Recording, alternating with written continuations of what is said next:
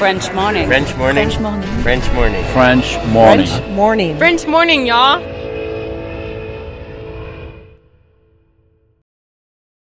Cet épisode a reçu le soutien de la CFE.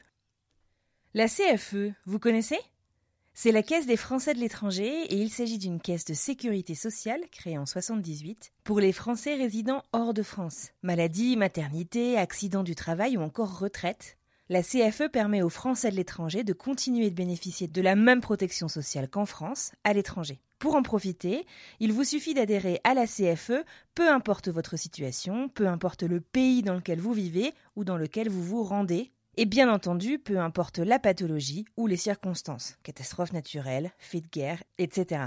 Grâce à la CFE, vous pouvez vous détendre. La Caisse des Français de l'étranger assure la continuité avec le système français de sécurité sociale lors de votre départ de France, mais aussi lors de votre retour d'expatriation, ou encore grâce à la prise en charge des frais de santé pendant vos prochaines vacances en France. Pour en savoir plus, direction cfe.fr.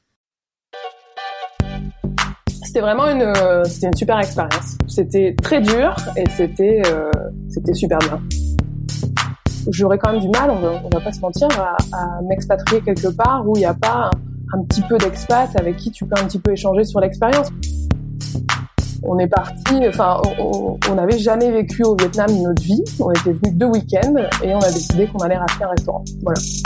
Il y a beaucoup, beaucoup, beaucoup plus d'expats, donc c'est-à-dire que si tu veux, ton profil est beaucoup moins euh, recherché.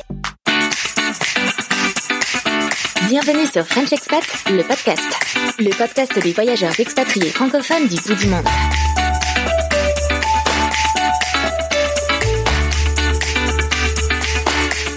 Bonjour à toutes et à tous et merci d'être présents au rendez-vous de ce nouvel épisode de French Expat, le podcast.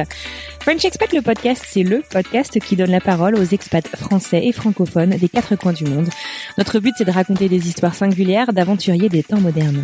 On vous propose ainsi chaque semaine, tous les lundis, un nouvel épisode et on discute avec nos invités de l'expatriation qu'ils vivent ou qu'ils ont vécu. Moi, c'est Anne Fleur, une des cofondatrices du podcast et je vous parle depuis Boston aux États-Unis. Et je suis super heureuse de vous retrouver aujourd'hui. Aujourd'hui, c'est cap à l'est, direction Saigon au Vietnam, où nous partons à la rencontre de Marion. Convaincue depuis son plus jeune âge qu'elle doit s'expatrier, c'est à force de persistance que son rêve se réalise. Dans des conditions d'expatriation un tantinet chaotique, et elle s'envole vers la Chine quelques semaines à peine après avoir candidaté à une offre. Des semaines de plus de 60 heures dans son entreprise, des rencontres entre expats, de la bonne bouffe, c'est un peu tout ce qui amènera Marion à rencontrer son amoureux américain. Tous deux décideront alors de tout plaquer, une fois encore, et de refaire leur vie au Vietnam. Rachat d'un restaurant, lancement de son auto-entreprise, Marion ne tient pas en place, et c'est avec beaucoup d'humour qu'elle nous raconte l'histoire de son expatriation en Asie pour le plus grand bonheur de nos oreilles et de nos papilles. Mais je ne vous en dis pas plus et je suis très heureuse de vous présenter Marion.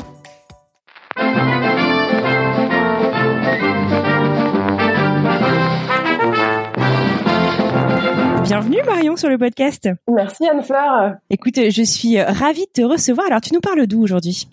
Je suis à Ho Chi Minh Ville, aussi appelée Saigon au Vietnam. Ouais, donc euh, tu nous parles d'un petit peu loin. On en parlait justement euh, hors antenne avant de se lancer. Tu me parles du futur, Mhm. puisqu'ici on est mardi soir et chez toi on est mercredi matin. Euh, Oui. Alors, ça fait combien de temps que t'es euh, que t'es au Vietnam? Alors ça fait euh, trois, euh, quasiment quatre ans que je suis au Vietnam.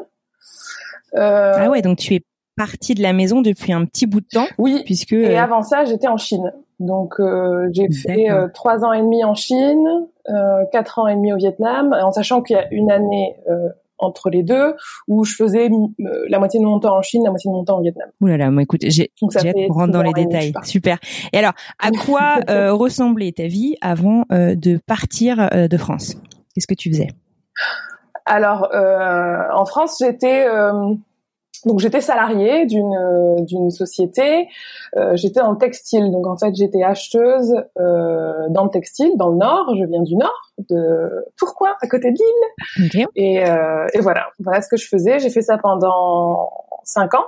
Mhm. Et euh, jusqu'à ce que j'ai, euh, je cherchais très activement en fait à à, à partir. J'ai toujours voulu m'expatrier, mais vraiment toujours. Ah ouais, c'est dingue. Et, euh, et c'était vraiment, c'était vraiment une idée fixe. Et euh, en fait, je, la première fois que je suis partie, c'était quand j'avais 18 ans, quasiment 19 ans. Mhm. Je suis partie quatre mois en Nouvelle-Zélande. Génial. Euh, donc en fait, j'avais arrêté mes études. Je me suis dit, euh, enfin j'avais, j'étais inscrite à la fac à l'époque. J'avais arrêté la fac. Je m'étais dit, oh là là, non mais la fac c'est pas du tout fait pour moi. Mhm. Et euh, et j'ai, enfin, je me souviens d'un jour où je me suis dit, mais en fait, c'est génial, j'ai 18 ans, je peux faire ce que je veux, je peux partir si je veux. c'est vrai. c'est vrai, c'était vrai. Et donc, du coup, j'ai- trouvé un plan et je suis partie euh, en Nouvelle-Zélande pendant quatre mois. qu'est-ce que t'as fait là-bas? Au départ, pour être jeune fille au père. Au départ, j'étais censée être jeune fille au père. Et en fait, ça n'a pas très bien fonctionné. Et donc, euh, mais je suis quand même restée et j'ai été serveuse, en fait, pendant euh, trois mois. D'accord, avec un, un PVT ou, ou, ou équivalent ou... Oui, c'est ça. C'était, ouais, ouais, c'était un PVT, Ah, tout à fait. Super. Et, euh, et, et alors ce, ce goût du voyage, si on repart peut-être un petit peu euh, encore en amont, ce, ce goût du voyage, de la Mhm. découverte, t'étais particulièrement attiré par l'Asie puisque finalement c'est là que, que que tu es ou, ou je sais pas, est-ce que t'as fait beaucoup de voyages Alors non, pas du tout. J'étais pas spécialement attirée par l'Asie. Je savais que je voulais partir, mais euh, mais l'Asie c'était euh, l'Asie c'était ce qui me paraissait quand même le plus plausible parce que euh, parce que voilà parce que j'avais fait des études dans le textile, dans le commerce Mhm. international. Donc c'est vrai qu'en termes de euh, de fabrication textile euh, mondiale, l'Asie ça paraissait être une une destination un peu logique, mais je cherchais vraiment partout. Et alors pour revenir sur mon goût du voyage, je sais pas pas vraiment d'où ça vient. Euh, je me souviens juste que quand j'étais petite, ma grand-mère voyageait pas mal avec mon grand-père. Il faisait de, de beaux voyages et elle me racontait toujours ses beaux voyages. Et je pense que c'est c'est ça qui m'a mis un petit peu le, ça t'a fait rêver qui m'a donné le goût. Voilà. Et ensuite, mon premier grand voyage, c'était au Japon avec mon papa. Waouh. Donc euh, quand j'avais euh, 16-17 ans et euh, et voilà, je pense que ça plus ça, euh, oui, après c'était euh, c'était une certitude, je voulais absolument euh, parcourir le monde et euh, et voilà. D'accord, excellent. Tu es donc en recherche active donc de, de ton opportunité quoi pour partir à l'étranger et donc tu arrives Oui. en Chine dans la ville de Dongguan, c'est ça? Je sais pas si je le dis bien. Dongguan, Ouais, c'est ça. Dongguan, donc Dongguan c'est dans c'est dans le Guangdong. Donc c'est euh, c'est à deux heures de Hong Kong en fait. C'est entre Hong Kong et euh, c'est coincé entre Shenzhen, donc qui est collé à Mhm. Hong Kong, et euh, Canton Guangzhou. D'accord, ok. Donc euh, je débarque là il y a euh, ouais, six ans et Ouais. demi. Et, Toute euh, seule du coup, euh, t'es allée euh, en repérage. euh, toute seule. Alors en fait c'est drôle parce que ça faisait euh, un ou deux ans que je postulais vraiment à tout ce qui passait sur le principalement sur le site. euh, il y avait un site à l'époque pour euh, pour les VIE et euh, je postulais Web. vraiment à tout ce qui passait. oui tout à fait CV Web c'est ça. Et, euh, et je postulais à tout ce qui passait, mais vraiment des trucs, des fois que c'était un peu, euh, je me disais non mais jamais ils vont me prendre, mais je me disais bon ça se tente. Et, euh, et j'ai postulé euh, donc pendant deux ans sans aucun, euh, alors j'avais ja- jamais même un retour quoi, j'avais même pas d'email pour me dire Ah, c'est dur. non, ça va pas le faire, rien du tout. Et euh, mais je me suis pas démontée et euh, et le jour où j'ai vu cette cette annonce, je me suis dit ah tiens je pourrais peut-être euh, postuler à celle-là. Et je me suis dit, oh bah vas-y, de toute façon ils me prennent jamais. Excellent. Et en fait, euh, deux jours après, euh, la société, donc c'était une société qui était basée à Mhm. Paris, qui faisait du packaging, euh, du packaging pour des marques de luxe. Donc toujours dans le textile? Et euh, Mhm. alors non, pour le coup, euh, du coup, c'était vraiment du packaging euh, papier, papier Mhm. carton. Donc euh, donc c'était un, un domaine qui n'avait pas vraiment à voir avec mon domaine initial, mais en fait l'expérience que j'avais pouvait très bien se transposer sur le boulot que j'ai eu finalement. Donc euh, donc mon profil a plu. euh, je suis allée à, à l'entretien et en fait euh, j'ai rencontré le patron Donc l'entretien à Paris? qui m'a dit donc l'entretien à Paris donc je pars euh, je prends je pose une journée de, de Mhm, RTT ouais, je ouais. pars euh, à Paris mais j'ai deux copines qui viennent avec moi qui m'attendent dans Oh, un café euh, Ouais. pendant mon entretien ouais, super cool et euh, et je sors de l'entretien et je leur dis ben je pars en Chine Ah ouais, d'accord, ça a été acté euh, direct quoi. Ça- alors ça a été euh, quasi acté direct, c'est-à-dire qu'en fait j'ai rencontré le patron et le patron me dit bon, il me dit oui, ok, votre profil a l'air pas mal. Euh, et il me dit euh, moi je pars en Chine dans une semaine. Il me dit euh, je vous emmène pour euh, une semaine d'essai. Waouh. Et euh, si à l'issue de, de l'essai c'est concluant, il me dit euh, vous partez dès que possible en Chine. ouais, donc en gros, t'as à peine le temps de rentrer à tout point faire tes valises et t'es reparti quoi. voilà, c'est ça. Donc je, oh, je rentre une semaine après. Je pars en Chine. Je pars en Chine. alors je pars en plus sans contrat, sans. Enfin, je pars pour une semaine d'essai au départ, hein, mais sans contrat, sans rien. Je pose des congés à mon boulot. Euh, enfin, c'était. tu leur dis quoi à ton boulot? Tu dis bon, je reviens. Je sais pas si je reviens. tu, leur dis quoi? Mais non, non, non. Bah, je savais que j'allais revenir à l'issue de ce. Oui, mais aurais pu repartir très rapidement après, non? Ou je, enfin, remarque, je sais pas comment ça se passe. Ah oui, je suis partie très rapidement après. J'ai juste dit à mes deux collègues. Euh, alors c'était un peu compliqué pour arranger mes congés. Heureusement, j'ai une de mes collègues qui a accepté d'échanger ses congés avec moi. C'était juste avant une période de, vacances ah. scolaires. Donc elle avait accepté d'échanger une semaine avec moi. J'avais posé une semaine mhm. plus tard. Et euh, je l'avais dit juste à mes collègues. Et euh, quand je suis rentrée, je leur ai dit bon ben voilà. Euh, donc je, je vais, je fais mhm. mon essai. Et d'une semaine, donc je débarque à Dongguan, Chine. Je n'avais jamais mis un pied en Chine. euh, et je, et c'est, enfin vraiment, c'est un autre monde quoi. Mais t'as eu le temps de te préparer, justement, le, à, à, à, ce, le choc culturel, j'imagine. Pour la alors pour la semaine d'essai, non. Et en même temps, j'ai envie de te dire que pour l'expatriation, non plus. non, ça s'est fait vraiment très très très vite en fait. Tout ça, s'est fait très très très vite. Et euh, mais en fait, c'était bien parce que du coup, ça m'a pas, euh, comment dire, j'ai pas eu à, j'ai pas eu le temps de réfléchir et je me suis lancée dans le, un petit peu dans le vide en me disant bon allez, advienne que pourra. Waouh. Alors attends, on va on va faire un petit backup de deux secondes. Le VIE, tu peux nous en dire euh, deux mots pour pour les gens qui connaissent pas. Donc ça s'appelle, je sais pas si ça s'appelle toujours pareil, c'est le volontariat à l'international en entreprise international en entreprise, ouais, je sais pas si ça existe encore. Euh, alors ça, alors ça, c'était le, le, principe de départ. C'était censé être un VIE. Ah, Mais en fait, finalement, ils, ils avaient tellement besoin de quelqu'un. Et j'ai compris en fait quand je suis arrivée à l'usine en Chine, j'ai compris que vraiment ils étaient sous l'eau. Euh, enfin, on y, on y reviendra peut-être après. Mais euh, du mhm. coup, euh, je suis partie en contrat local finalement, en contrat local avec un salaire euh, équivalent à ce que j'aurais touché au VIE, des avantages à peu près équivalents. Enfin, en gros, on m'offrait tous les, enfin, le, les conditions, plus ou moins les conditions VIE sans les vacances. D'accord. Ah ouais, donc c'est quand même, c'est quand même non négligeable. Et alors, le, ben c'est ce que j'allais dire. Le, un contrat local en Chine, enfin, je veux dire, le, le, droit du travail en Chine, il a quand même rien à voir avec ah le bah là, oui, non, mais là, c'est. T'as pas, t'as pas inquiété euh...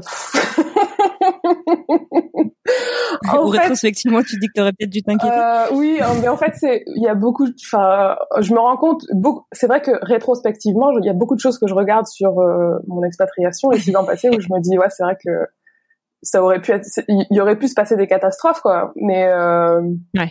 mais je c'est tellement quelque chose que je voulais je il était hors de question que je que j'essaye pas au moins quoi. Et puis j'avais la chance d'avoir euh, d'avoir mes parents. Mes parents euh, mes parents m'ont soutenu à chaque fois euh, ouais. Encouragé encouragé ils m'ont dit bah non tente vas-y c'est bien Génial. Et, et, tes, tes, potes, ils étaient pas, mais non, mais Marion, t'es complètement si, si, si, euh, si, T'as dû en avoir aussi des réactions comme ça. Mes potes, ouais, ouais. Ils me disaient, ben, ouais, ils en fait, c'est beaucoup mes potes qui m'ont posé plein de questions, où je leur disais, ben, je sais pas trop, on verra. non, non, mais je le sens bien, vous inquiétez pas, ça va le faire.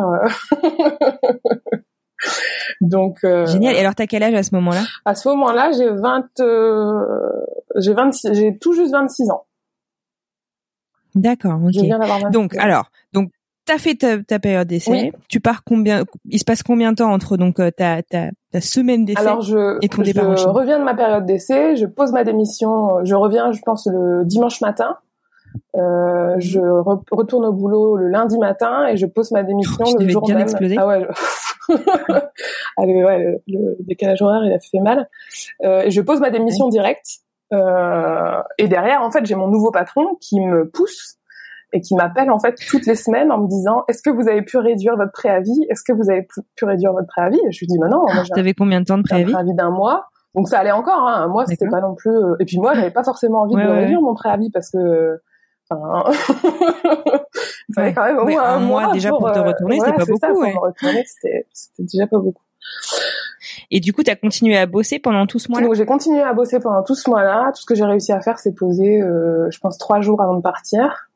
Je suis partie, ah euh, je pense que mon dernier jour de boulot, c'était un mercredi et je suis partie le lundi qui a suivi.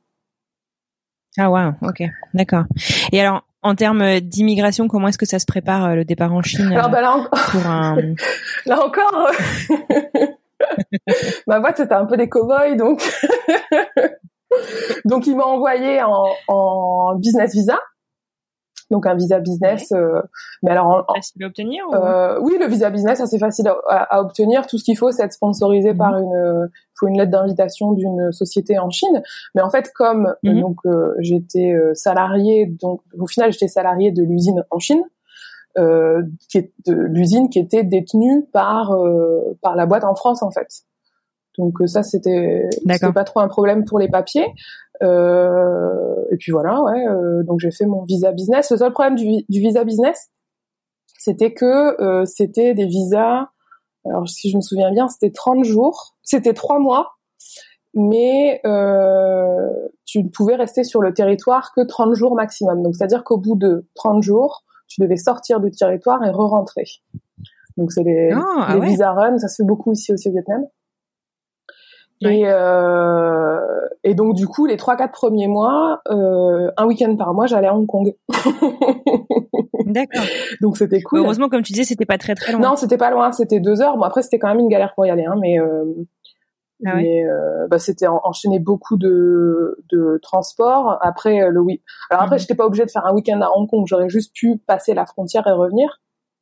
Moi, je choisissais de passer quand même une nuit euh, sur place pour euh, et puis profiter de la ville, quoi. Quitte à y aller. Voilà, quitte à y aller. Et euh, et voilà, non. Après, euh, c'est juste que ça coûtait un petit peu d'argent du coup parce que parce qu'il fallait prendre la nuit à Hong bah Kong, il fallait sortir à Hong Kong, il fallait. Enfin, j'étais pas obligée de sortir, hein, mais. mais voilà, donc c'était un petit budget. Et j'ai fait ça ouais pendant trois quatre mois. Et après, euh, j'ai eu un visa, euh, un permis de travail donc, euh, donc là, qui t'établit de manière un peu plus permanente. Voilà, donc là c'est un, je pense que c'est l'équivalent en France d'une carte de séjour euh, ou d'un permis de travail aux US, j'imagine. Euh, Et mhm. donc là, ça me permettait de rester euh, un an sans problème. Si je voulais pas sortir de, de Chine pendant pendant un an, je pouvais. Et puis c'était renouvelé tous les tous les ans. D'accord. Ok. Bon, super. Ben alors et alors donc du coup, tu arrives euh, euh, à, je vais redire le nom, Dongguan. À Dongguan, oui. euh, et alors, euh, parle-moi un petit peu du, du, du choc culturel, si tu en as eu, enfin voilà, de, de, ta découverte de cette nouvelle culture, du coup, euh, puisque l'Asie est-ce que j'ai compris, euh, ta connaissance se limitait un petit peu au Japon, euh, mais tu, tu connaissais pas particulièrement euh, la, culture chinoise. Raconte-nous un petit peu, du coup, comment ça s'est passé ton arrivée, quelles ont été tes découvertes, tes surprises, Alors, tes déceptions? la Chine, ça a été un, vraiment un choc, je pense, mais à tous les niveaux. C'est-à-dire que d'abord le choc, c'est d'arriver dans un dans un pays finalement où on est complètement illettré c'est-à-dire que euh, vraiment, enfin, Dongguan en plus, ah c'est une, alors c'est une ville industrielle euh, chinoise euh, moyenne, grosse. Donc c'est pas, je veux dire, c'est pas Shanghai, c'est pas Shenzhen où tout est un peu plus, comment dire, international. Euh, là, Dongguan, non, c'est un peu une ville, ouais, c'est une ville moyenne. Alors c'est une ville moyenne de 8 millions d'habitants, hein, donc à l'échelle de la Chine, c'est une ville moyenne. À l'échelle de la France, c'est une mégalopole. mais euh, donc ça, c'était le premier choc vraiment de se dire euh, ah non mais je ne peux rien lire, euh, je ne parle pas la langue, donc euh, c'est c'est hyper compliqué au début de se, débrouiller. Et il parlait, euh, il parlait anglais euh, Ah non non non, euh, le, le, la vaste majorité des, des Chinois à Dongguan ne parlent absolument pas anglais. Donc c'est-à-dire que ah, les, les seules personnes qui parlaient anglais, c'était les personnes avec lesquelles je travaillais. J'avais donc j'étais j'étais chef de chef de projet en fait au, mm-hmm. en Chine. Au début, j'étais beaucoup en charge des achats. Après, c'est un petit peu étendu. Euh, et du coup, j'avais, je travaillais avec une équipe d'acheteuses chinoises qui, elles, parlaient très bien anglais. Donc au tout tout début, euh, c'est un petit peu ça qui m'a qui m'a aidé. Et puis aussi euh, le quand je suis arrivée, donc on était juste deux euh, salariés euh, français dans l'usine. L'usine venait d'ouvrir en fait. Elle avait ouvert quelques mois auparavant. C'était complètement euh, débordé à, à tous tous les niveaux. Et donc ils avaient bien besoin de d'aide quoi. Et, euh, et le, par contre, le, le directeur de l'usine était français et lui, il était là depuis euh, depuis 5-6 ans et il parlait chinois couramment.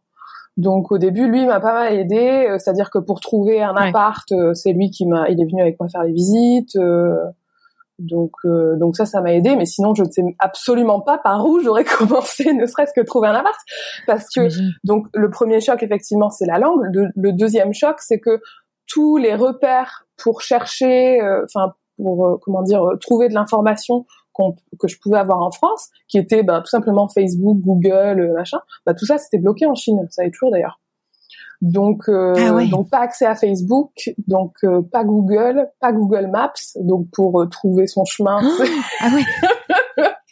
Donc en fait, se rend compte qu'on est dépendant quand ah, même on de pas mal de complètement dépendant et je suis arrivée là-bas et je je j'avais l'impression d'être vraiment une une minuscule fourmi dans un dans une énorme machine en fait. Et je et au début c'est vrai qu'il y a un petit peu t'as limite j'avais limite le vertige de me dire non mais un jour je un jour un taxi va m'emmener. Il m'emmènera pas au bon endroit. Il va me déposer là. Je serai perdue pour toujours en Chine quoi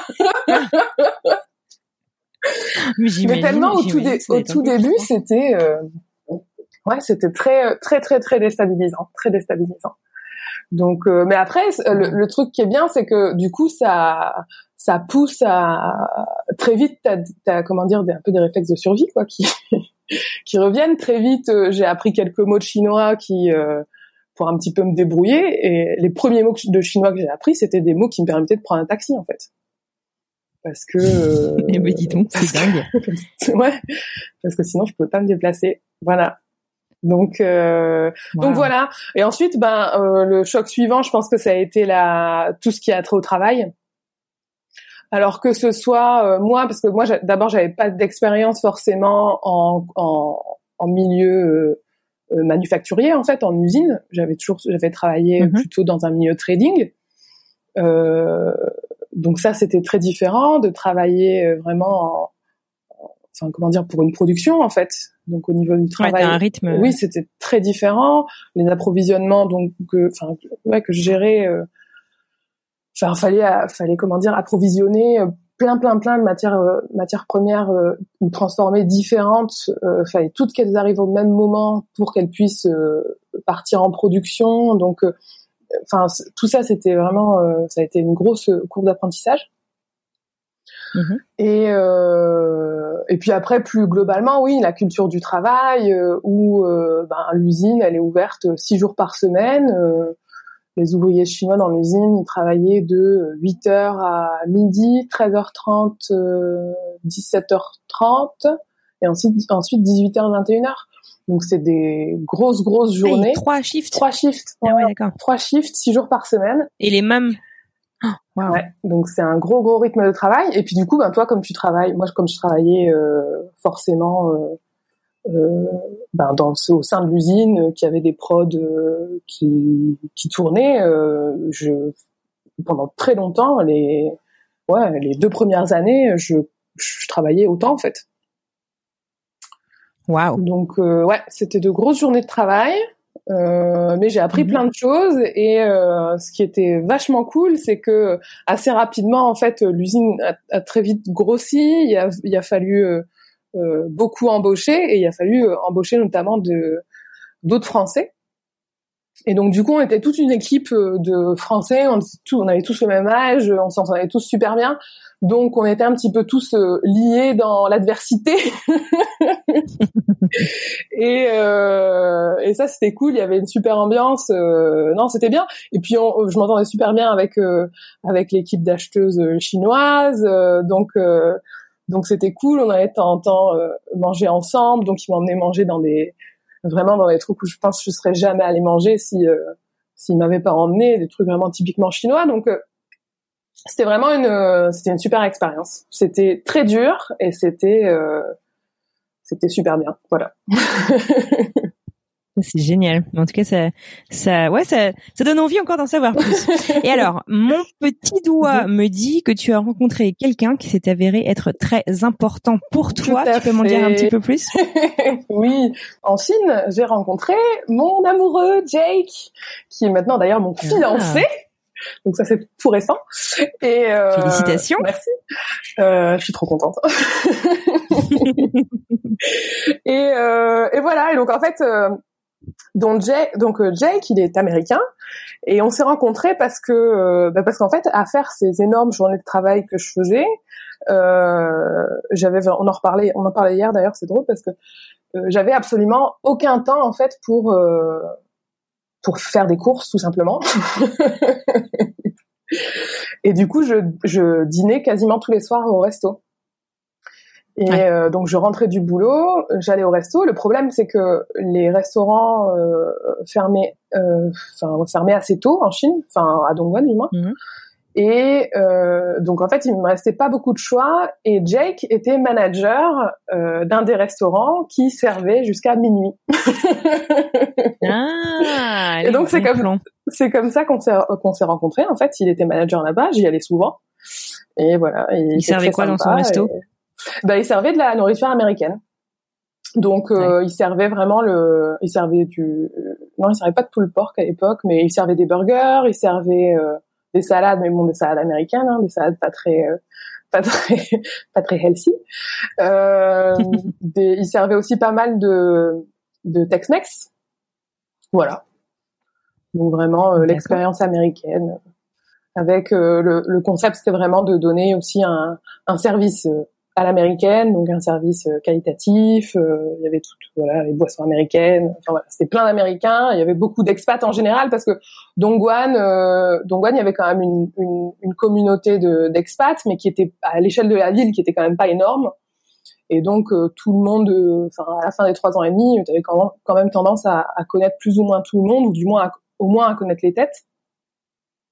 Donc donc c'était sympa. Il y avait quelques endroits comme ça où où tu, tu échappais un petit peu de la pression de ton travail et de euh, la vie euh, chinoise complètement euh, folle parfois en allant dans ces endroits-là. Et donc voilà, j'allais au shooter, c'est j'ai rencontré Jack. Voilà. Et alors, comment est-ce que du euh, je vais euh, manger, euh, je sais pas si c'était un burger ou une salade chez Jake, on se retrouve à dire vas-y viens Jake, on déménage au Vietnam. Est-ce que tu peux me raconter un petit peu comment ça s'est passé Alors, bah ça, d'abord on a mis plusieurs mois à se mettre, à se mettre ensemble. D'abord parce qu'au début je j'avais pas remarqué en fait que je lui plaisais. C'est un de mes copains français qui m'avait dit mais t'as remarqué que qu'à chaque fois qu'on qu'on rentre au une fois qu'il t'a dit bonjour, après il oublie de me dire bonjour à moi. Et je m'étais dit, c'est trop mignon. C'était super mignon. Et bon, bref. Et donc, du coup, après, voilà, ça m'a un peu ouvert les yeux. On a fini par se mettre ensemble quelques mois après. Et, euh, et moi, je commençais un petit peu à fatiguer du, du rythme que j'avais en Chine. Euh, Jake, ça faisait euh, quatre ans qu'il y était. Avant ça, il, lui, il avait vécu cinq ans aux Philippines.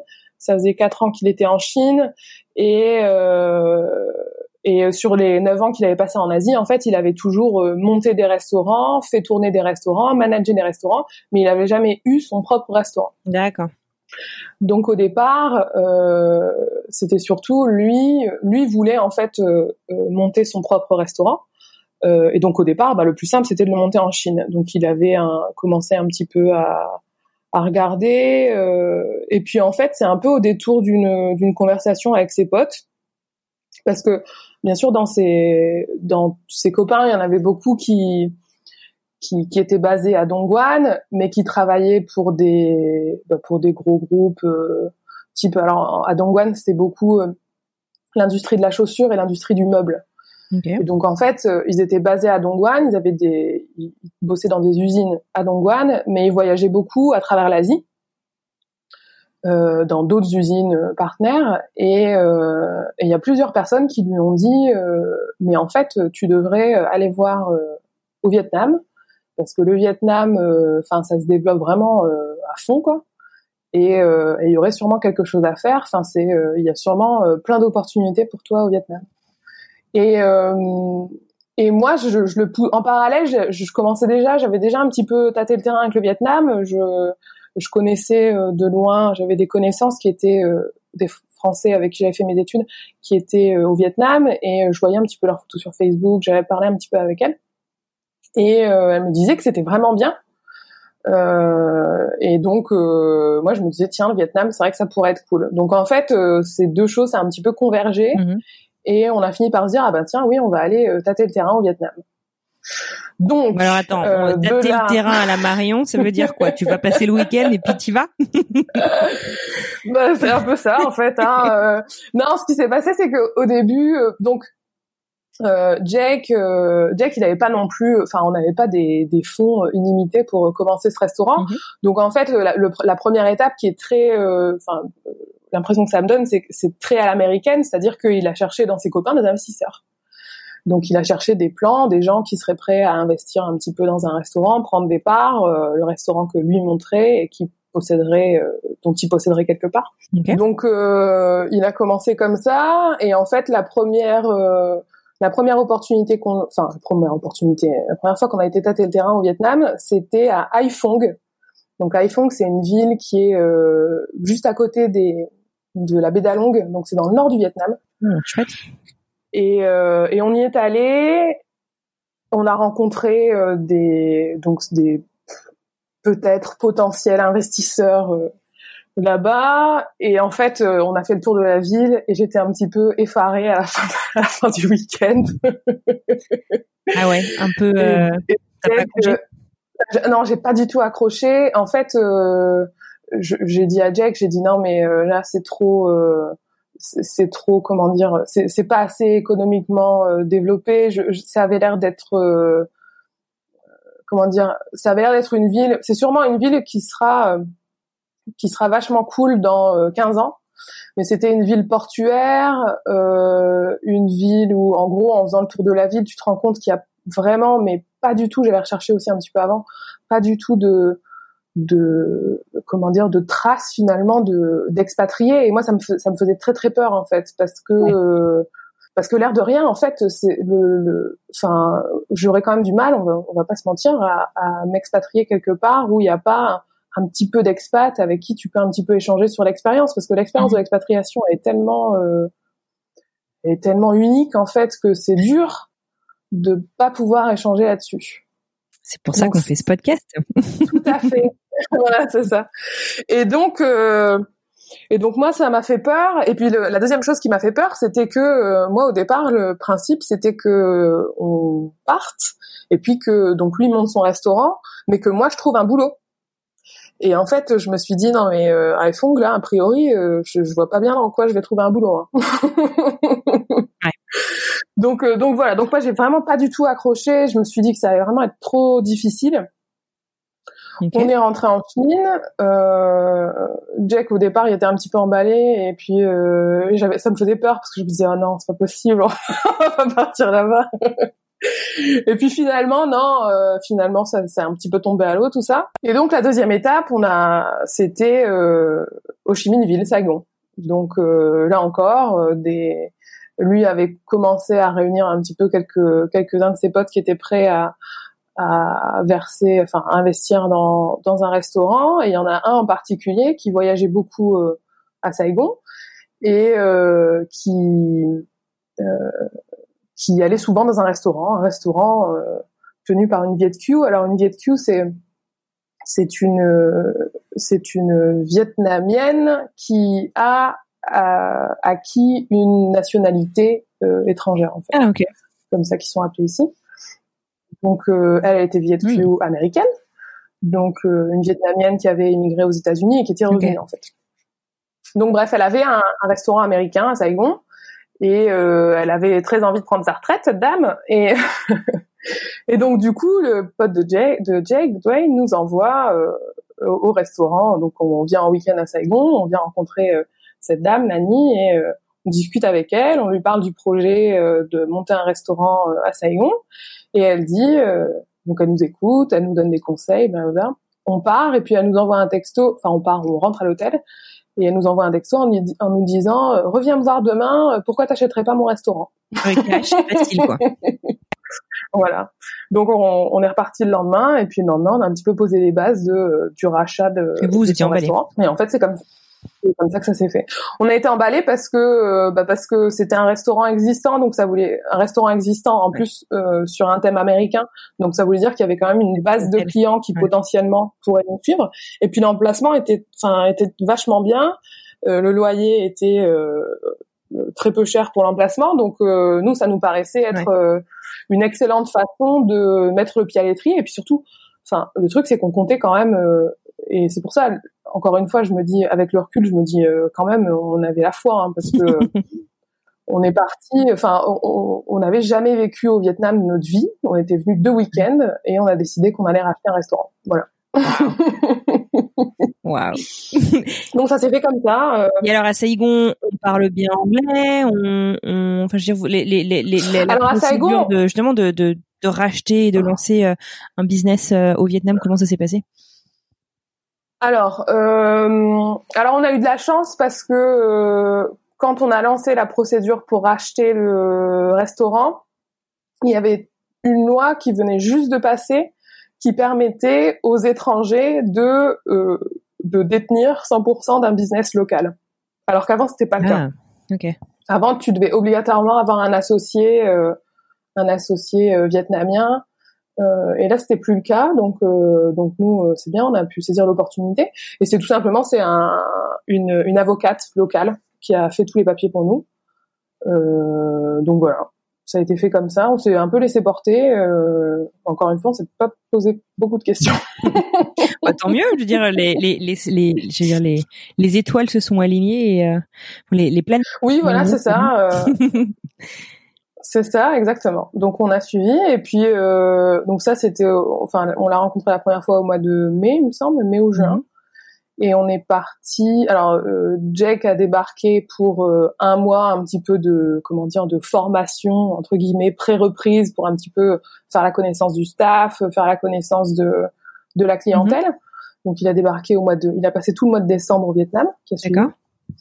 Et euh, officiellement, on a euh, donc la, le transfert de licence a été fait le 1er février qui a suivi. D'accord, ok.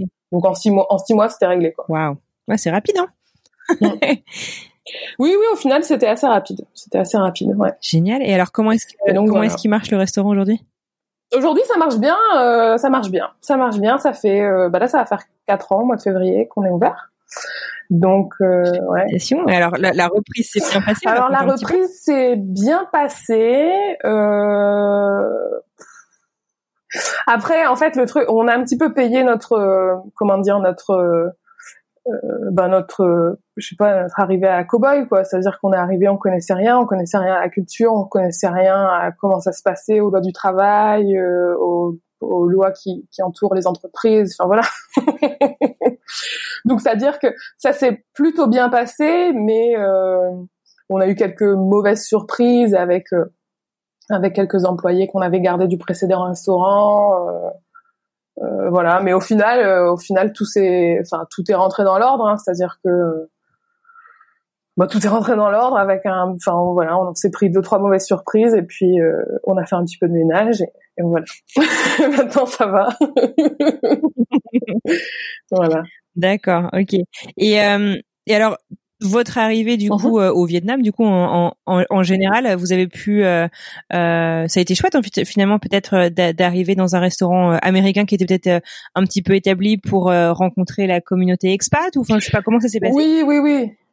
Oui, en fait, euh, oui, ça, ça c'était, euh, c'était, c'est vrai que c'était génial parce que du coup, euh, on, quand on a, dès qu'on a ouvert le restaurant, on avait quand même, alors on n'avait pas, on n'avait pas du, on faisait pas du tout le chiffre qu'on peut faire maintenant, mais on a tout de suite, le restaurant a tout de suite tourné, quoi. C'est-à-dire qu'on n'a jamais eu de journée où on a fait zéro de chiffre d'affaires, et ça, je pense que c'est vraiment ah le fait d'avoir eu, d'avoir, d'avoir repris un restaurant qui était existant. Euh, donc ça c'était cool.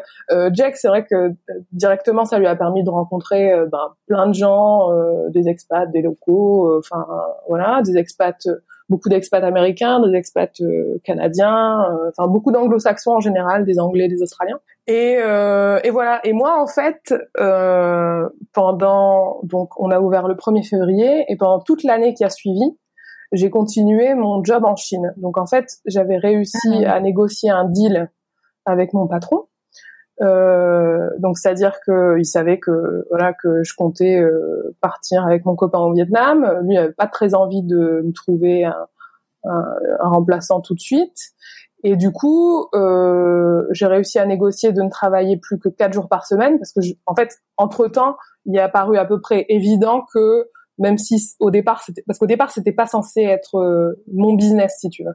J'étais pas censé m'investir euh, vraiment dans le resto. C'était vraiment le business de Jake. J'allais te demander justement à quelle hauteur voilà. tu Et en fait très très vite, très vite, ça, ça, paraissait un peu compliqué de rester complètement détaché de, du projet. Euh, donc euh, j'ai pris en charge en fait tout ce qui était alors euh, com donc identité visuelle flyer menu etc compta donc parce que Jack ah Jack a zéro alors j'avais pas beaucoup de notions de compta hein, j'ai clairement appris sur le tas mais j'en avais un peu plus que Jake donc Donc j'ai repris ça. Et puis c'est vrai qu'au tout début, euh, la première année, euh, il fallait un petit peu être partout, euh, tout gérer, et de temps en temps tenir la caisse, ouvrir. Enfin, il y avait plein de choses à faire. Donc donc par la force des choses, je me suis retrouvée à, à travailler au, au restaurant, même si ça n'a jamais été un temps plein pour moi. Ça n'a jamais été mon activité principale. C'était voilà. En fait, j'avais donc j'avais négocié avec mon patron quatre jours par semaine à travailler en Chine. Alors les trois premiers mois, je, faisais les allers-retours toutes les semaines avec la Chine, donc c'était c'était crevant. J'imagine. C'est combien de c'est combien de, de, temps? Parce que j'avoue que j'imagine que c'est loin, mais c'est vrai que je alors c'est pas si loin que ça. C'était deux heures et demie de, de vol. Mais euh, mmh. mais bon, euh, à Dongguan n'a pas d'aéroport, donc euh, il fallait que je fasse. J'avais une heure de route jusqu'à l'aéroport de ah, Guangzhou. Puis après toute l'attente, enfin tout ce qui est tout ce qui est lié au, à prendre un avion, quoi, l'attente à l'aéroport, à l'arrivée, l'attente pour les bagages, l'immigration dans un sens, dans l'autre. Enfin, ouais, ça prenait quand même pas mal de temps. Donc au bout de trois mois, j'étais j'étais explosée et euh, et j'ai et là j'ai renégocié avec mon patron et je lui ai dit moi je veux bien continuer comme ça, mais je fais quatre jours en Chine et dix jours au Vietnam, donc c'est-à-dire quatre jours donc je travaillais toujours quatre jours par mhm. semaine, mais euh, quatre jours en Chine et ensuite quatre jours en télétravail. Et ça, je l'ai fait pendant ben, neuf mois. Je l'ai fait pendant ouais, neuf mois. Jusqu'à ce que je quitte en décembre. D'accord. Voilà. Et euh, justement, on y arrive. Alors pourquoi est-ce que euh, pourquoi est-ce que euh, est-ce que tu as décidé de, de, de quitter? Alors, euh, ben alors d'abord parce que j'en avais vraiment marre euh, des allers-retours, tout simplement. Euh, j'en avais marre de bah, de pas être, enfin de, ouais, j'en avais marre de pas être chez moi. Euh, euh, du coup, quasiment huit jours par mois. J'en avais marre de du du voyage et puis surtout le mon boulot en Chine était vraiment épuisant. Mmh. et je commençais juste à en avoir marre de mon boulot aussi. J'avais pas forcément marre de mon boulot, mais vraiment, j'arrivais un petit peu au bout. Euh, et puis, le, entre temps, l'usine euh, a un petit peu commencé à se casser la gueule en Chine, donc. Euh, donc bon voilà, j'ai, c'était, il était temps que, que je parte. Ouais. Voilà, c'est ça. Il était temps que vraiment je, bah, je quitte mon job et que je retente une nouvelle aventure à temps plein au Vietnam. Voilà. D'accord. Donc du coup, tu quittes, euh, toujours en, en tête euh, que tu allais pouvoir continuer à travailler sur euh, le restaurant. Comment il s'appelle d'ailleurs le restaurant Qu'on lui donne un nom? Il s'appelle bah, Jake's. Comme ça, c'est ah. simple. Chez Jake. Donc, euh, comment, enfin voilà, donc tu tu tu tu t'arrêtes en te disant que tu allais euh, continuer euh, à, à travailler euh, chez Jake's ou ou, ou enfin voilà, c'était quoi ton Alors, à ce moment-là? Au départ, au départ, j'ai arrêté en me disant, je vais me prendre quelques mois de repos parce que j'ai vraiment, j'étais vraiment fatiguée. Euh, je vais me prendre quelques mois un petit peu off et puis je vais chercher un autre boulot euh, au Vietnam, un petit peu, je me disais que j'allais pouvoir trouver un autre boulot euh, un petit peu dans le même contexte. Euh, je veux dire, enfin, autour de Saigon, il y a, quand même pas mal de d'usines, des usines qui sont qui produisent pour l'export. Donc, je me disais qu'il y avait peut-être moyen de, de, trouver un boulot comme ça. Euh, entre temps, il y avait quand même le, enfin, je voyais bien Jake avec le restaurant. il y avait un petit peu tout l'aspect entrepreneuriat qui avait commencé à faire son son chemin dans ma tête. Mm. où je me disais tiens, peut-être que ce serait bien aussi pour moi. Mais en même temps, j'avais pas d'idée, donc euh, je savais pas vraiment quoi faire. Donc euh, voilà. Mm-hmm. Donc au départ, j'ai juste pris six mois euh, à regarder Netflix. Pourquoi pas Pour me hein. reposer. Voilà. En même temps, tu, tu te faisais combien d'heures par semaine là quand tu faisais tous tes voyages ah Quand tu faisais trois Ah, shifts, t'as dû, euh, t'as dû arrêter, hein, ma pauvre. Ouais, en Chine, bah, enfin, il y avait des des des week-ends ou euh, des week-ends, des semaines où c'était, je sais pas, c'était 60 heures euh, facile quoi des fois. Ouais. Sachant Oui, on- on- on- pas on vraiment avait une tu les as pas volés tes six mois devant Netflix. non, voilà, c'est ça, non, non, c'est clair. Et euh, non, ouais, on avait une petite blague avec mon mon avec mon directeur Gary en Chine. On disait que le mercredi midi c'était le milieu de la semaine, on avait déjà fait nos 35 heures. Wow. Donc ouais, c'était vraiment beaucoup beaucoup de boulot. Donc voilà, donc j'ai pris euh, six mois pour me reposer et puis euh, bon entre temps je commençais un petit peu mollement à, à postuler à à des offres et puis rapidement je me suis rendu compte que ça allait pas être si facile que ça, que ça aurait été beaucoup plus facile en Chine et que ben non c'était un contexte qui était quand même vachement différent le Vietnam. Euh, D'abord parce que euh, enfin il y, y a quand même enfin il y avait quand même moins d'usines qu'il y en a qui pouvait y en avoir euh, je pense euh, là où j'étais à Dongguan où en plus il y a beaucoup beaucoup beaucoup plus d'expats. Donc c'est à dire que si tu veux ton profil est beaucoup moins euh, recherché finalement parce qu'il y a Ouais, il y a plein de gens qui unique. sont comme toi. C'est beaucoup moins unique exactement. Et voilà. Et, euh, et donc du coup je- assez vite je me suis rendu compte que ça allait être compliqué et du coup, ce que j'ai fait, c'est que euh, j'ai commencé un petit peu à postuler à tout et n'importe quoi. Un jour, j'avais un peu un coup de stress euh, à me dire mince, euh, j'ai jamais trouvé, j'ai jamais trouvé de boulot. Mhm. Et j'ai postulé à un, à un job qui avait un peu rien à voir avec ce que j'avais fait jusqu'à présent, mais je m'étais dit bon, pourquoi pas. Et en fait, j'ai eu ce job-là. Et c'était un job euh, de comment ça s'appelle? C'était pour, c'était en gros euh, commercial le- pour une boîte d'IT. Donc c'était une boîte qui d'outsourcing IT, donc c'est à dire que c'est une boîte qui faisait des apps et des, des sites internet, donc avec des développeurs, avec toute une équipe euh, de développeurs euh, vietnamiens ici, Mhm. euh, pour des entreprises euh, basées en Europe. D'accord. Donc j'ai eu le job et mon boulot c'était de vendre des sites internet. Euh... et ça, ben, Je sens que t'as pas Ça- eu la passion, euh, le. alors non, ouais, voilà, c'était pas le job de ma vie. hein. Alors il y a eu, il y a eu plusieurs, il y a eu plusieurs euh, choses qui ont fait que c'était pas le job de ma vie. C'est que d'abord, euh, euh, je, enfin, je, j'avais euh, comment dire quitté un job en Chine où j'avais quand même beaucoup de responsabilités, où j'étais bien Mhm. payée, où euh, voilà, qui était très très très, alors où je travaillais beaucoup, beaucoup, beaucoup trop même, mais où, je, enfin voilà, où vraiment euh, mon travail était nécessaire, à un boulot où euh, on ne demandait pas de travailler plus de 40 heures par semaine, donc ça, bon, voilà, la rigueur c'est bien, mais où j'avais beaucoup beaucoup moins de responsabilités et où j'étais beaucoup beaucoup moins payée. Ouais, donc, donc, sans euh, transition, merci quoi. voilà. Donc j'ai fait ça. Alors le gros avantage de ce boulot, par contre, c'est que j'ai rencontré des gens qui étaient super cool. Il y avait aussi euh, des Fran- enfin il y avait une petite équipe de Français. Mhm. Donc c'est toujours pareil en fait. euh, alors j'ai écouté quelques autres épisodes de podcast et c'est vrai qu'en fait euh, euh, les Français c'est toujours un petit peu le point d'attache euh, quand tu arrives dans un nouveau pays. euh, euh, c'est enfin c'est génial de, de de comment dire de connaître plein de monde, des locaux, que ce soit des Chinois quand j'étais en Chine, des Vietnamiens quand je suis ici euh, au Vietnam. Mais Mhm. en fait euh, le point un petit peu de repère, moi je sais que ça a toujours été de me trouver un petit peu deux trois personnes, deux trois Français avec qui vraiment tu peux nouer un lien.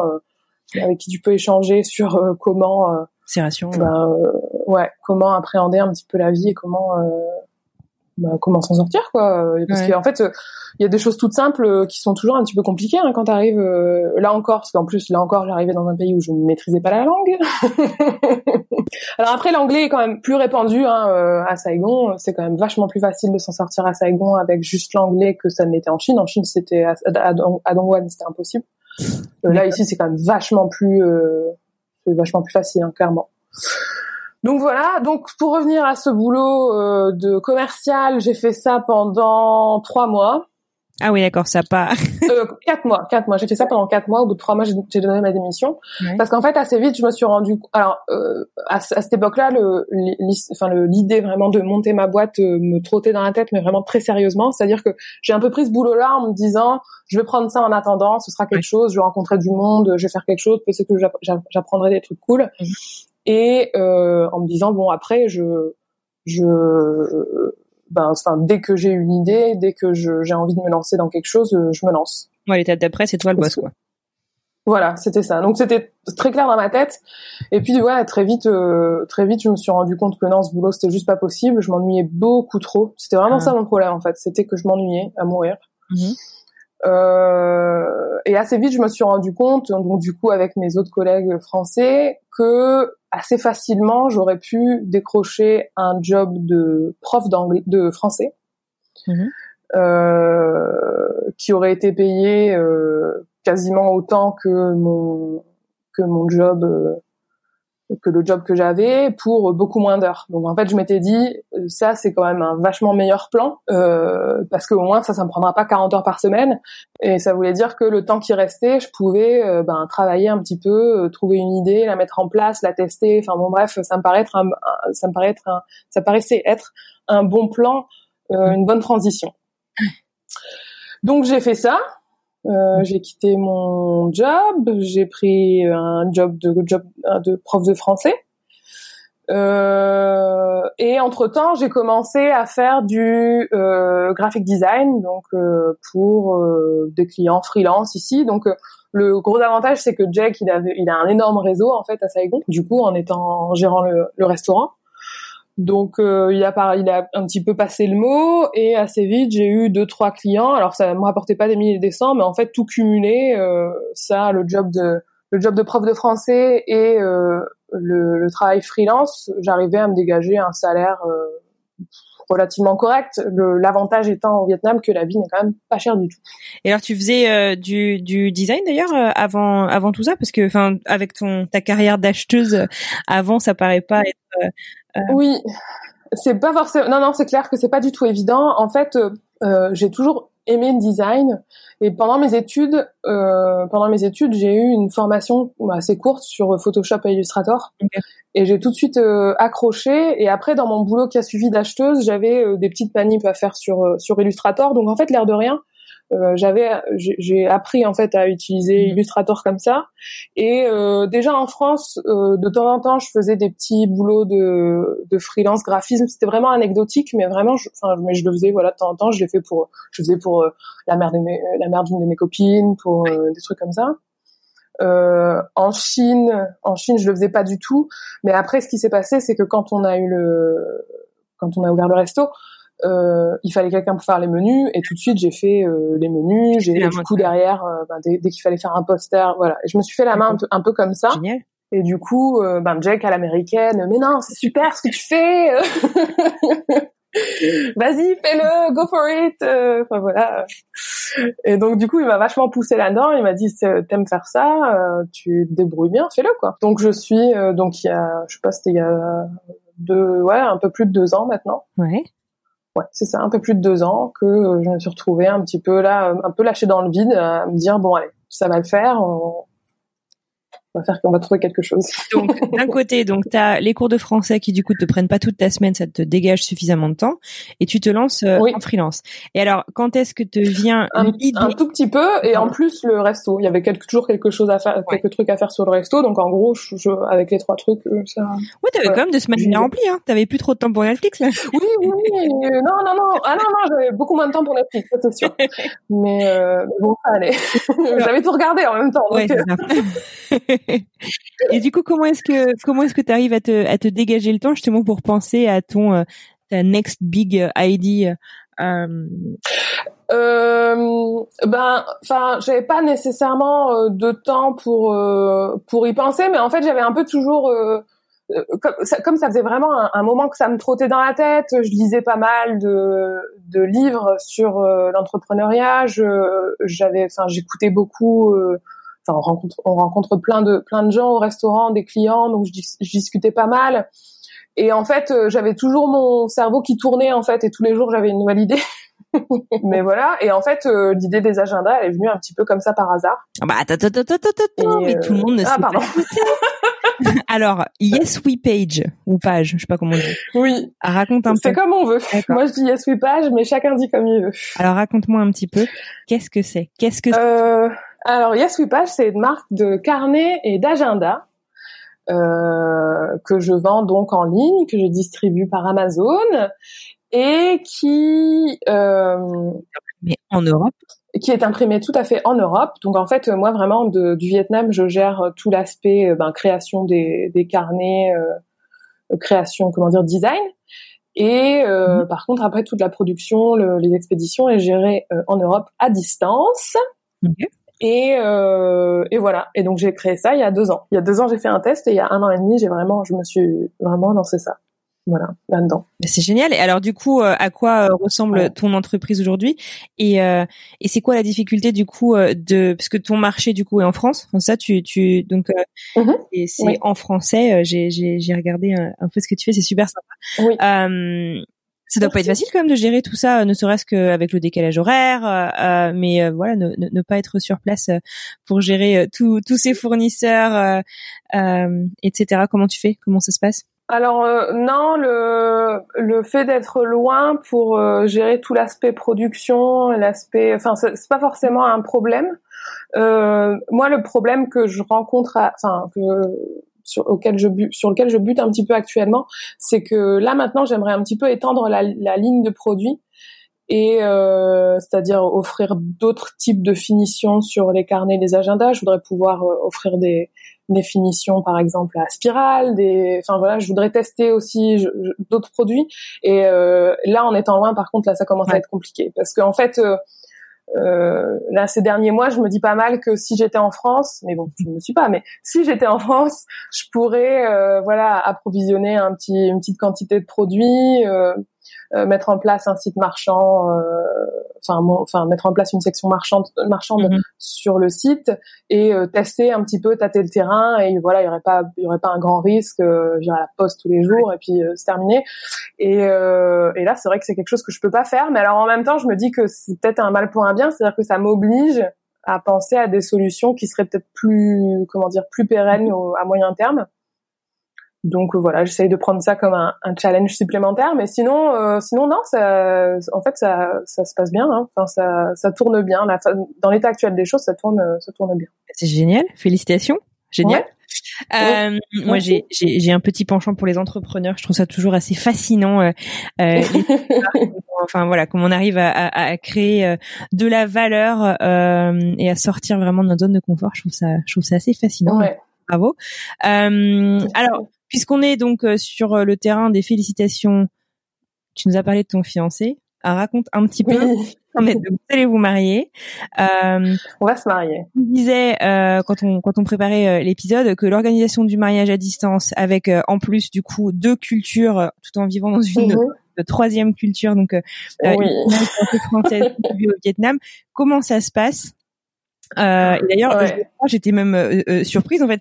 Vous avez prévu donc là, on est en 2019 le jour où on enregistre cet épisode. Euh, vous avez prévu de vous marier en 2022, c'est ça? Oui, tout à fait. Bah, en fait, c'est bah, enfin ouais, c'est bah, c'est un petit peu ce que ce que tu viens de dire, c'est que c'est très compliqué. Enfin, comment dire? Oui, c'est très compliqué en fait. Alors ça fait ça fait très longtemps qu'on sait qu'on va se marier. Mais la, la grande nouveauté, c'est que là, ça y est, on a fixé une date.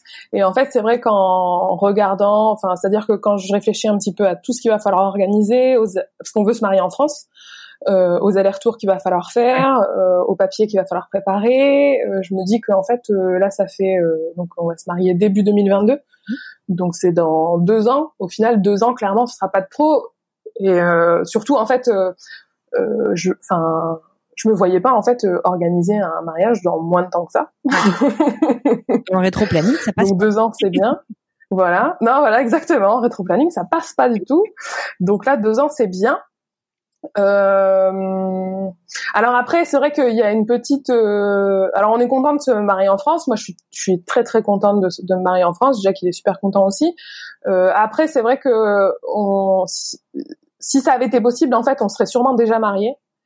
Mais le problème, et c'est là que le fait de, de jongler sur trois, trois cultures différentes, c'est un peu compliqué, c'est que en fait, comme on est, euh, comme lui est américain et moi je suis française et qu'on vit au Vietnam, en fait, on ne peut pas se marier au Vietnam.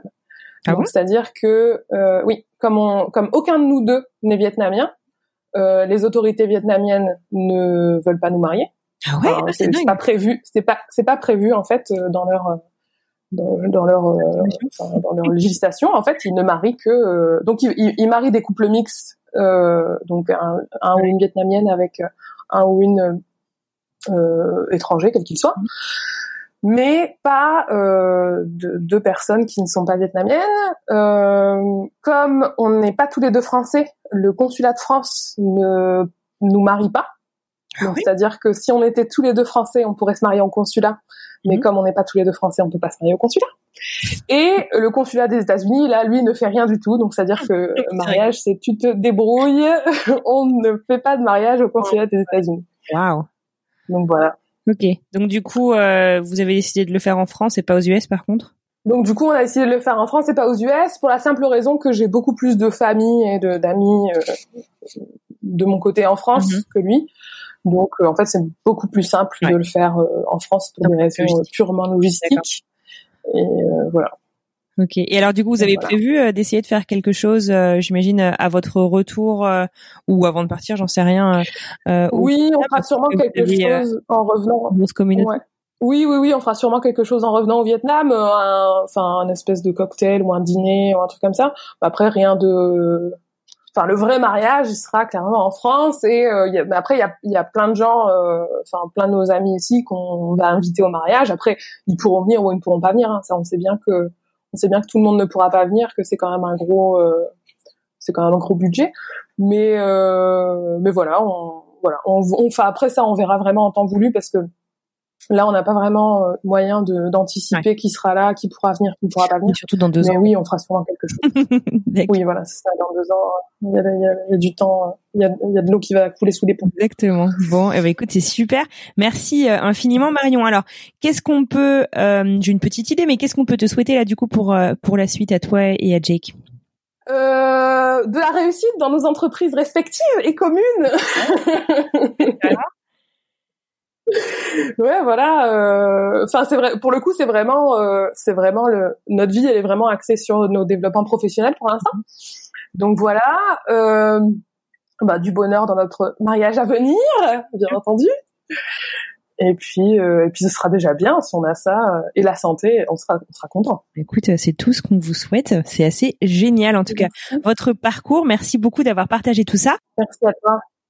Euh, tu le sais peut-être, une de nos traditions euh, à la fin euh, de chaque épisode, c'est qu'on demande à notre invité, on se met un peu on the spot et on te demande de nous partager trois endroits, trois expériences à vivre dans la ville ou dans la région dans laquelle tu vis actuellement pour voilà en fait on a un, un compte Mapster French Expat le podcast sur lequel en fait on référence un peu les les mhm les bons plans euh, donnés par des locaux, euh, donc euh, par tous nos invités sur le podcast. Alors, est-ce que tu aurais trois bonnes adresses à nous à nous proposer? Est-ce que Jake ça compte ou pas?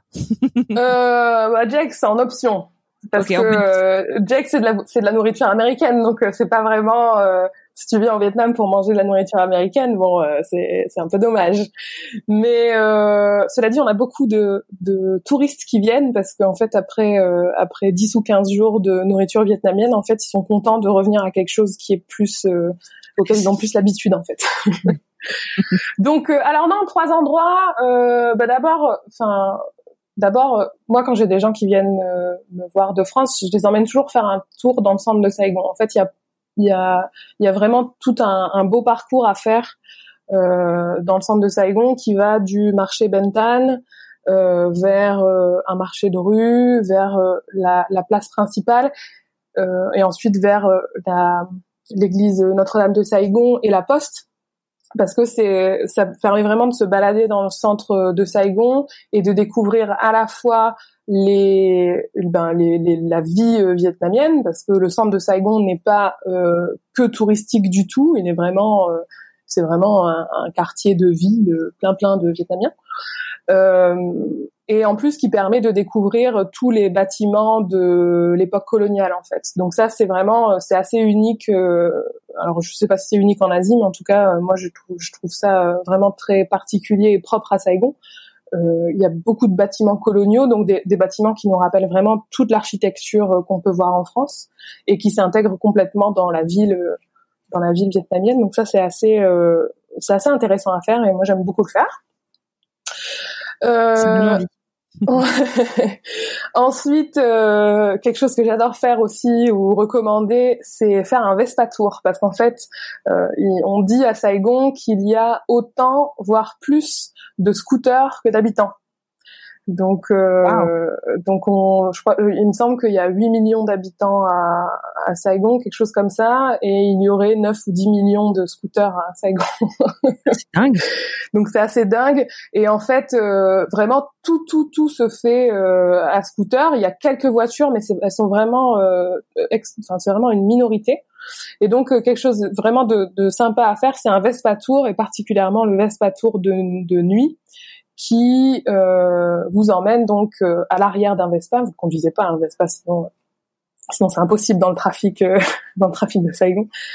Et qui vous emmène vers des restaurants locaux et puis des petits, des petits, des petits bars aussi un petit peu cachés. Et c'est vraiment super sympa à faire. Ça permet de découvrir vraiment euh, plein d'aspects de la vie à Saigon, que ce soit le trafic, parce que c'est vraiment quelque chose, c'est vraiment une un objet touristique en fait le, trafic à Saigon.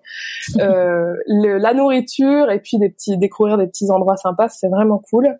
Donc ça s'appelle le Vespa c'est avec Vespa Adventures et ça s'appelle le, le Vespa Night Tour je pense. Donc ça c'est vraiment sympa. Et euh, la troisième chose je dirais ben un restaurant vietnamien. Enfin ma vie tourne beaucoup autour de la nourriture tu l'auras remarqué un restaurant vietnamien que j'aime beaucoup. Alors ils en ont plusieurs en ville, mais mon préféré s'appelle le Secret Garden euh, Calmette. Et c'est un super euh, joli endroit, c'est pas très cher et ça, la cuisine c'est un petit peu du, c'est c'est c'est de la cuisine vietnamienne mais qui vient d'un peu partout au Vietnam.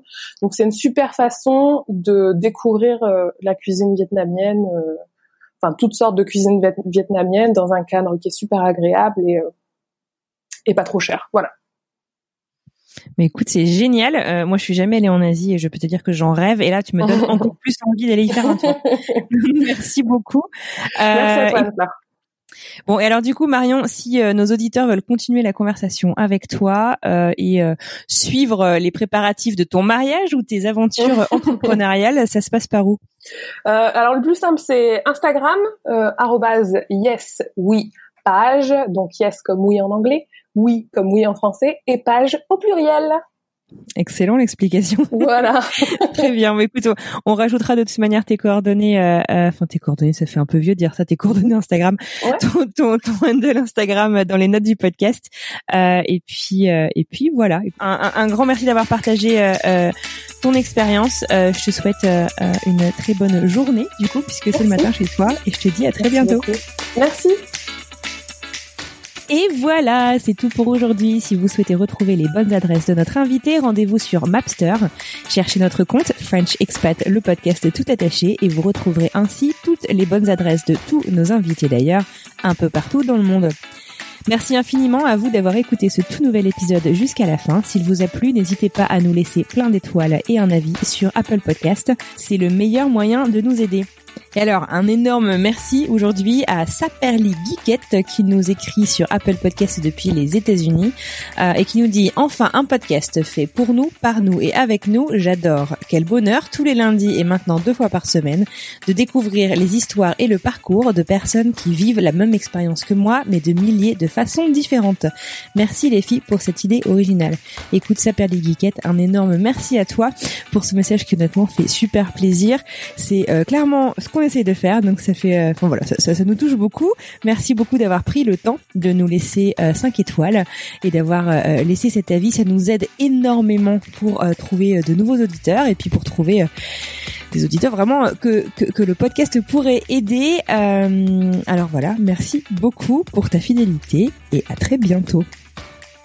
Sachez que vous pouvez également nous soutenir en partageant cet épisode avec votre entourage, un futur expat qui se pose plein de questions ou encore un expat qui pourrait se retrouver dans notre communauté, par exemple. Pour plonger dans les coulisses du podcast, rejoignez-nous sur les réseaux sociaux, Instagram, Facebook et LinkedIn, at French Expat, le podcast. Pour retrouver tous les liens vers tous les épisodes, les plateformes, les réseaux sociaux, c'est encore plus simple, direction notre site internet frenchexpatpodcast.com. La semaine prochaine, vous retrouverez Laetitia. Quant à moi, je vous donne rendez-vous dans 15 jours. En attendant, je vous souhaite à tous une excellente semaine et je vous dis à très bientôt.